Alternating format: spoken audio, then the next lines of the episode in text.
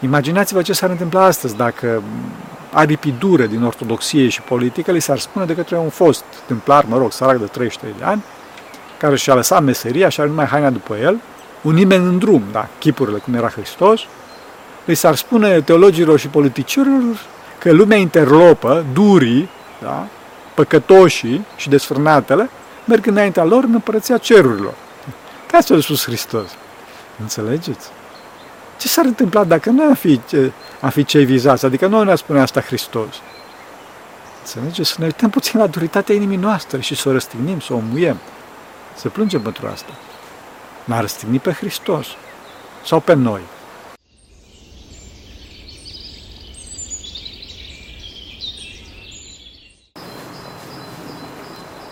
Slavă Tatălui și Fiului Sfântului Duh și acum și purea și în vecii vecilor. Amin. Pentru că cine Sfinților Părinților noștri, Doamne, să Hristos, Fiul lui Dumnezeu, milește pe noi. Amin. în scurt timp o să sărbătorim intrarea Domnului în Ierusalim. Ierusalim înseamnă, e greu de tradus, înseamnă aproximativ pace adâncă. Sau mai exact, hai să zic așa, fundamentul păcii. Iarah este a pune temelie, a funda în, în ebraică. Da?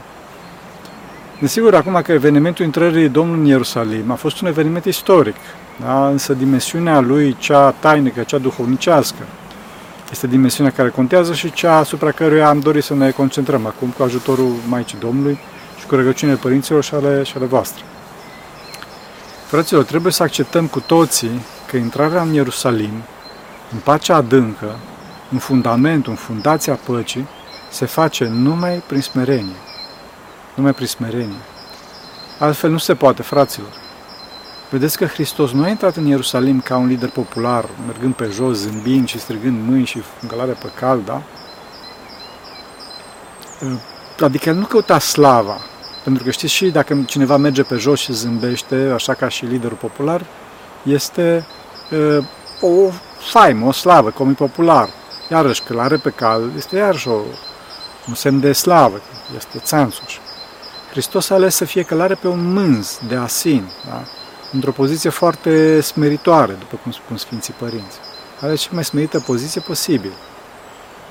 Drama cea mare a Domnului nu era însă aceasta, dacă se smerea, pentru că El este smerit și blând cu inima, ci faptul că oamenii care îl ovaționau, îl ovaționau pentru faptul că Hristos le-a făcut bine și nu pentru că îl iubeau pe Hristos ca om.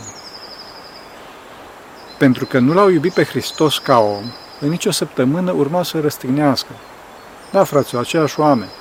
Aceasta este slava deșartă. Azi intri ca un rege cu ovații și o sandală în cetate și în 4-5 zile te răstignesc. Te răstignesc. Tot timpul să iubim pe oameni și tot timpul să ne aducem aminte de aceste lucruri când ne ovaționează. Da? Mă gândesc acum la Hristos, cum era călare pe micul animal, care nu-i permitea nici măcar să stea foarte bine. Da?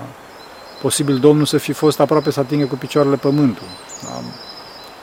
Mă gândesc acum la Domnul, cum poate zicea, în gândul său cu o infinită iubire. Cu tare, care acum mă ovaționează, face asta că l-am vindecat de cu tare boală. Nu că-i pasă lui mult de mine, ca persoană, ci numai de împlinirea dorințelor sale, pe care eu asigur eu. Adică vrea să mă folosească și în ziua răstignirii mele va fi în cutare loc, zicând sau făcând cutare lucru împotriva mea. Și chiar și Petru, muntele de credință, se va lepăda, că nu mă cunoaște. Cam așa cred că gândea Domnul. Și toate astea cu multă iubire, da? Ceilalți doi corifei dintre primii trei apostoli, adică frații Ioan și Iacob, fii tunetului, cum i-a numit Domnul, chiar înainte de a se urca la Ierusalim, adică la sfârșitul activității misionare a Domnului, dar au zis mai întâi să se pogoare foc din cer, adică să-i trăznească da, pe samarinenii care, mă rog, pentru idee erau oameni necurați, da? Pe samarinenii care, care nu-i primiseră în satul lor și din cauza să se-i trăznească din cer, foc din cer. Și vorbim despre apostoli, despre ucenicii cei mai apropiați care trebuiau să, să semene cu învățătorul lor, cu iubirea de plină a mirului ceresc. Bun, desigur că e de a înțeles avântul lor, însă aceasta, acest avânt era cu totul nedesăvârșit, era trupesc. Da? Iubirea lor era trupească. Asta se vede și din faptul că atunci când le spune Mântuitorul că vor merge și vor urca la Ierusalim, și Mântuitorul le spune că va fi bajocorit și răstignit și omorât, da? Mesajul o sărica din colțul mesei din, din frații Iacob și Ioan, ei se gândeau la cine o să stea la dreapta și de stânga. Adică oarecum pe post de general, știi, ceva de genul. Pentru că își închipuiau că acum mergem în Ierusalim, o să facem insurecția și Isus al nostru o să fie rege și ce bine ar fi ca noi să avem poziții de conducere lângă el. Da. Au recurs chiar și la un tertip diplomatic, punând în față pe mama lor, ca să-l preseze pe Isus. Bineînțeles, foarte probabil că își închipuiau că din cauza vârstei mamei lor e mai respectabilă și bineînțeles că era și o a treia persoană. Și din cauza asta cererea ei ar fi avut o mai mare greutate. Da, fraților, vedeți că dacă nu e Duhul Sfânt, nimeni nu înțelege pe Hristos, absolut deloc. Și apostolii l-au înțeles puțin după cinzecime. După cinzecime. Hristos este cel mai neînțeles om, cel mai de neînțeles om, să știți. Și o să mai repet astăzi. Nu, numai Duhul poate să ne spună cine este Domnul. De fapt, poporul aștepta un Mesia politic, un Mesia militar, un Mesia utilitar, care să facă voile. Adică să scape de roman, de sărăcie, de boli și de toate acestea. Nu doreau să scape de păcatele lor și de modul lor de gândire. Motiv, motiv pentru care au și intrat în conflict cu Hristos. De ce au intrat acum, poate ne întrebăm, de ce au intrat acum în conflict cu Isus? Pentru că aceștia doreau să fie fericiți, să fie paștici, să fie mântuiți, însă îmbrățișați fiind cu patimile lor. Iar Hristos spunea că nu se poate, nu se poate. Că e noi cauza, fraților, și nu în celălalt. Domnul ne-a arătat că nu forța, că nu inteligența acestei lumi, că nu politicul ne aduce pacea, pacea adâncă, ci smerenia, renunțarea la război, ridicarea pe un plan existențial superior. Domnul a venit să ne învețe și nu să facă minuni. Din cauza asta a fost numit învățătorul și nu făcătorul de minuni. Chiar dacă a făcut minuni că, că, că, că, că, că stă mintea în loc. Nimeni n-a făcut minuni cum a făcut Domnul. Înțelegeți? Toți știm că viața vine prin vindecarea de boală, iar moartea prin permanentizarea bolii. Da, însă, însă când realizăm că boala este păcatul da, și că nu dorim și că nu știm să ne, cum să ne vindecăm, atunci, da, lucrurile devin tragice. Asta e tragedia omului căzut, fraților, omul distorsionat. Vedeți, pentru aceasta lăcrimat Iisus înainte de intrarea sa în Ierusalim, mă rog, ca rege. Momentul a fost atât de intens încât că, încât că cel care a împărțit Scriptura, cel care a împărțit Biblia în versete, a lăsat acest lucru singur, într-un verset. Da? Jesus wept. A fost un englez cel care a împărțit Biblia în versete. Jesus wept, a lăcrimat Iisus. Este cel mai mic și cel mai mare verset din toată Scriptura. A lăcrimat Iisus când a văzut că suntem ca oile rătăcite, fără păstor. Pentru asta a lăcrimat. Nu a lăcrimat pentru Lazar, fraților, că știa că o să-l învie pe Lazar. A lăcrimat pentru noi, că suntem întunecați, anxioși, ezitanți, traumatizați, fără un sistem de valori. Nu știm încotro să o luăm și ne ciocnim unii de alții, ca niște, și niște copii. Da? ori becăim, ori becăim sub timp, ca și copii ai timpului, da? Această lacrimă a lui Hristos va ține cât va ține lumea. Hristos va fi neînțeles și răstignit până la sfârșitul veacului. Și asta, fraților, nu numai, nu numai din cauza transcendenței lui absolută, pentru că milostiv este Domnul, se coboară la noi, ci, ci se întâmplă treaba asta mai ales din cauza lipsei noastre de interes, din cauza patimilor noastre din cauza distorsiunii provocate de sistemul nostru de valori, îndreptat către noi înșine și nu către iubirea de Dumnezeu și de semne. Cum spuneam, oameni buni, încă o dată mă repet, Hristos nu a lăcrimat pentru Lazar, pentru că oricum știa că o să-l recompună și o să-l învie. Al trezi pe Lazar din moarte era pentru Hristos ca și cum am trezit pe cineva din somn. Da? Însă, omul, însă Domnul, bineînțeles că se oprește aici. Hristos începe să-și arate învergura sa ca rege și ca stăpân iubitor, blând și smerit a toate. Să mergeți. Vedeți, fraților, că Hristos nu mai înviază pe Lazar, ci ne arată și o demonstrație, un demo al învierii din morți. Pentru că vedeți că Lazar a început să se descompună deja, era a patra zi, iar Hristos stătea în mod intenționat într-o altă localitate departe de locul respectiv. Deci după aceea s-a apropiat Hristos Hristos a făcut atunci un șir de minuni care a făcut bucățele mințile privitorilor. A o persoană publică, aproape de Ierusalim, cunoscută fariseilor, Lazar, nu știu dacă știți, era fiul lui Simon Lepros, unul din farisei de vază din Ierusalim. Și această persoană publică, atât de cunoscută, l-a recompus. I-a recompus trupul fraților. După care a pus sufletul la loc, în trup, da? Și după care l-a și teleportat afară. Mai cu cuvântul, zicând, Lazar, ieși afară. Vedeți că Lazar a venit afară legat de mâini și de picioare, cu maramă pe față, da? Complet sănătos.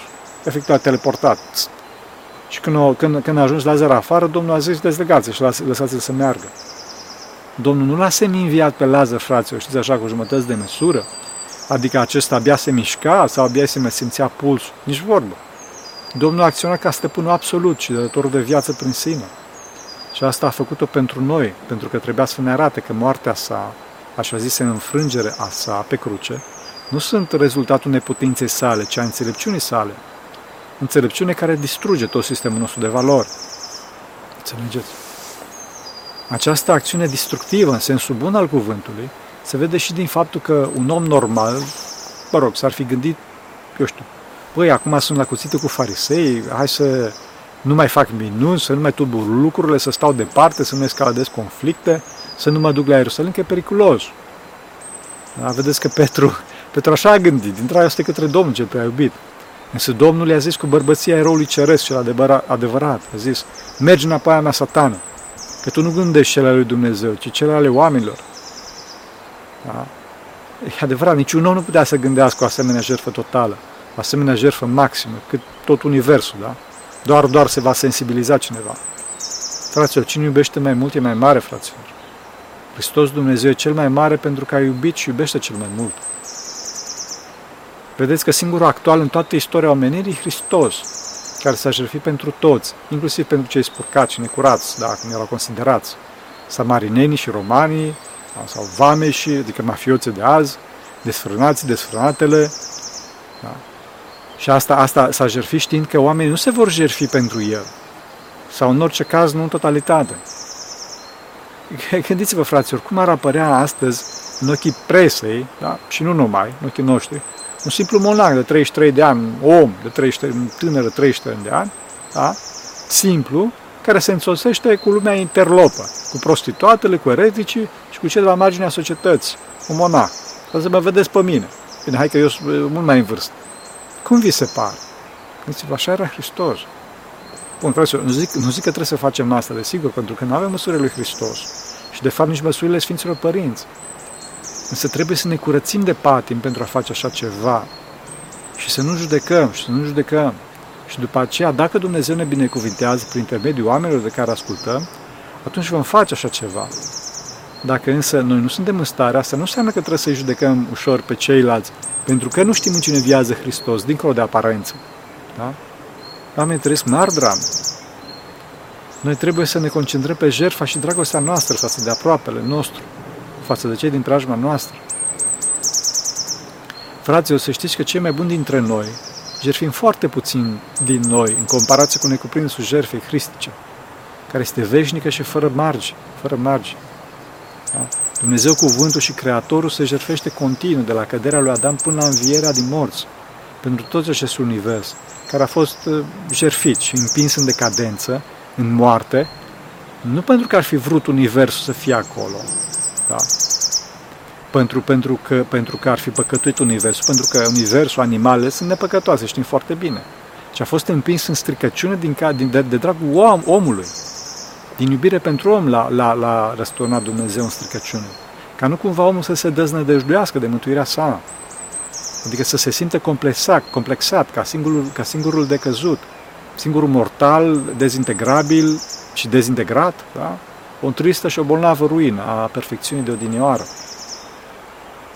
De asemenea, Domnul a înviat pe Lazar, fraților, și pentru un alt motiv. Pentru un alt motiv. O să înțelegem motivul dacă vă spun ceva. Sfinții părinți spun că Lazar este chipul minții, iar Marta și Maria sunt chipul, icoana vieții practice. Marta, da? Iar Maria este chipul vieții contemplative. Da?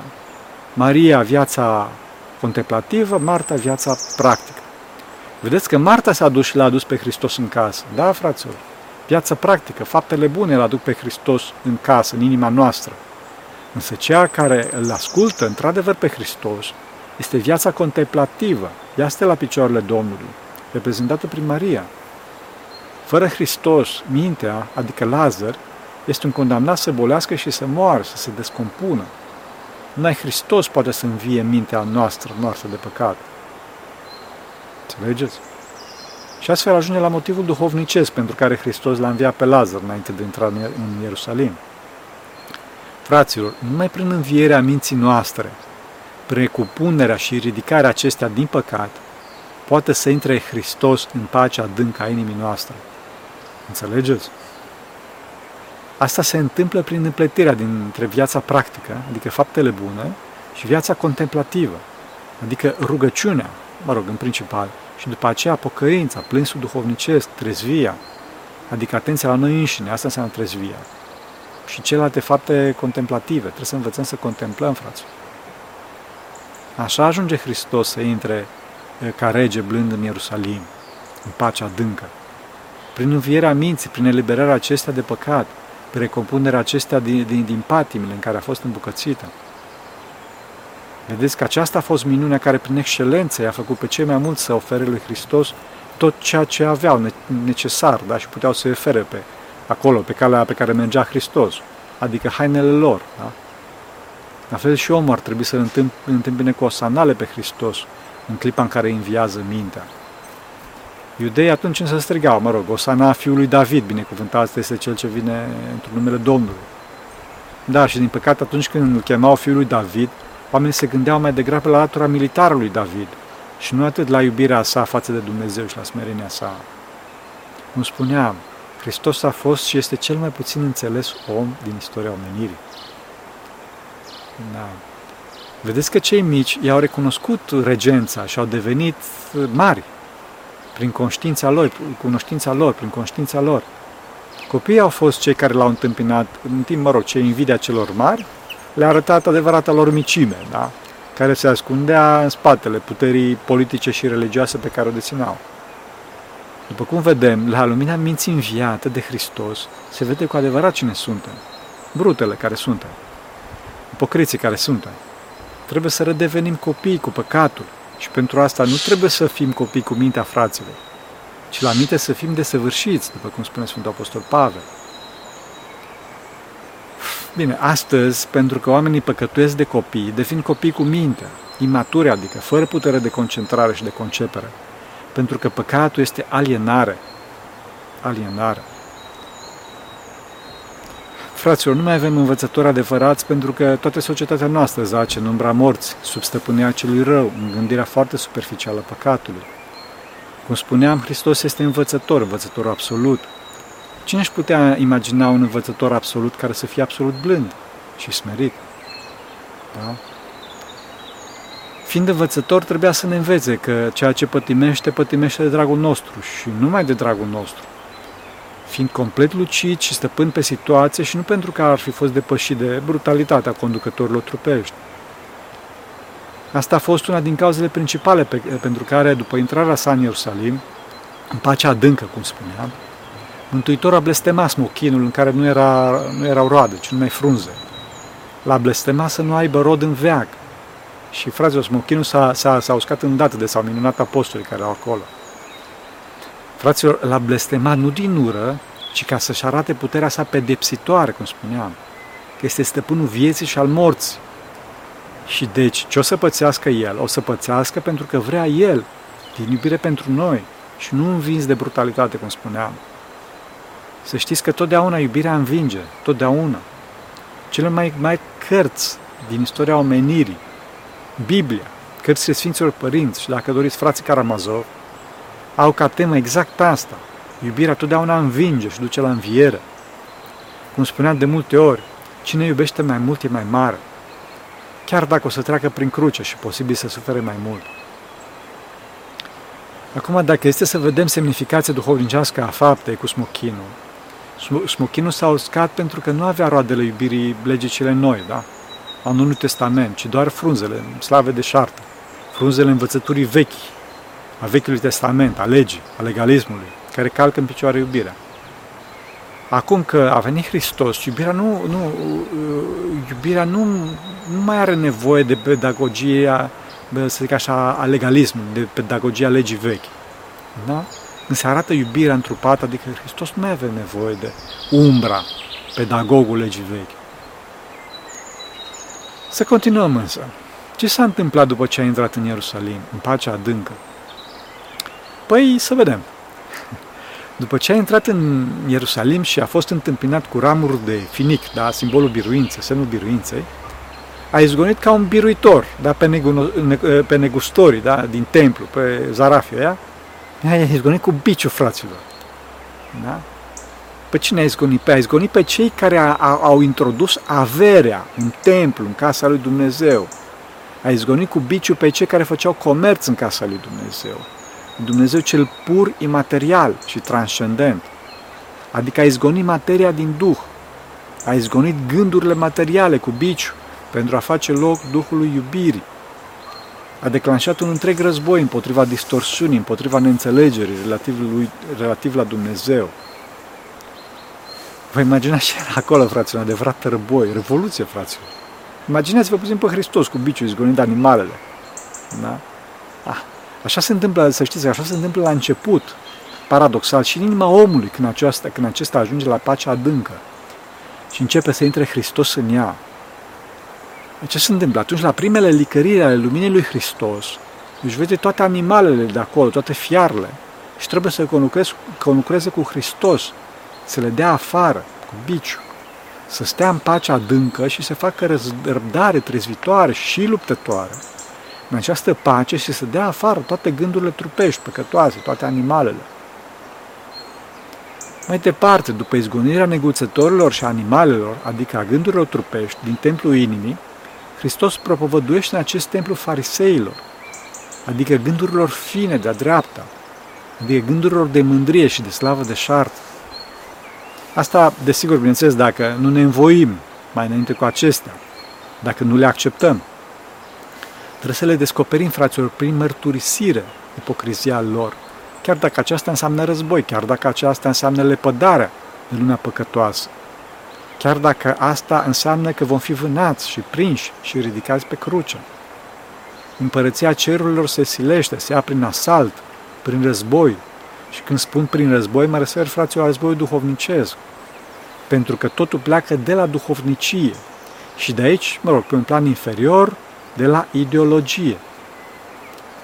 Imaginați-vă ce s-ar întâmpla astăzi dacă aripi dure din ortodoxie și politică li s-ar spune de către un fost templar, mă rog, sărac de 33 de ani, care și-a lăsat meseria și are numai haina după el, un nimeni în drum, da, chipurile cum era Hristos, li s-ar spune teologilor și politicienilor că lumea interlopă, durii, da, păcătoșii și desfrânatele, merg înaintea lor în împărăția cerurilor. Ca asta a spus Hristos. Înțelegeți? Ce s-ar întâmpla dacă noi am fi, am fi cei vizați? Adică noi ne-a spune asta Hristos. Înțelegeți? Să ne uităm puțin la duritatea inimii noastre și să o răstignim, să o muiem. Să plângem pentru asta. N-a răstignit pe Hristos sau pe noi.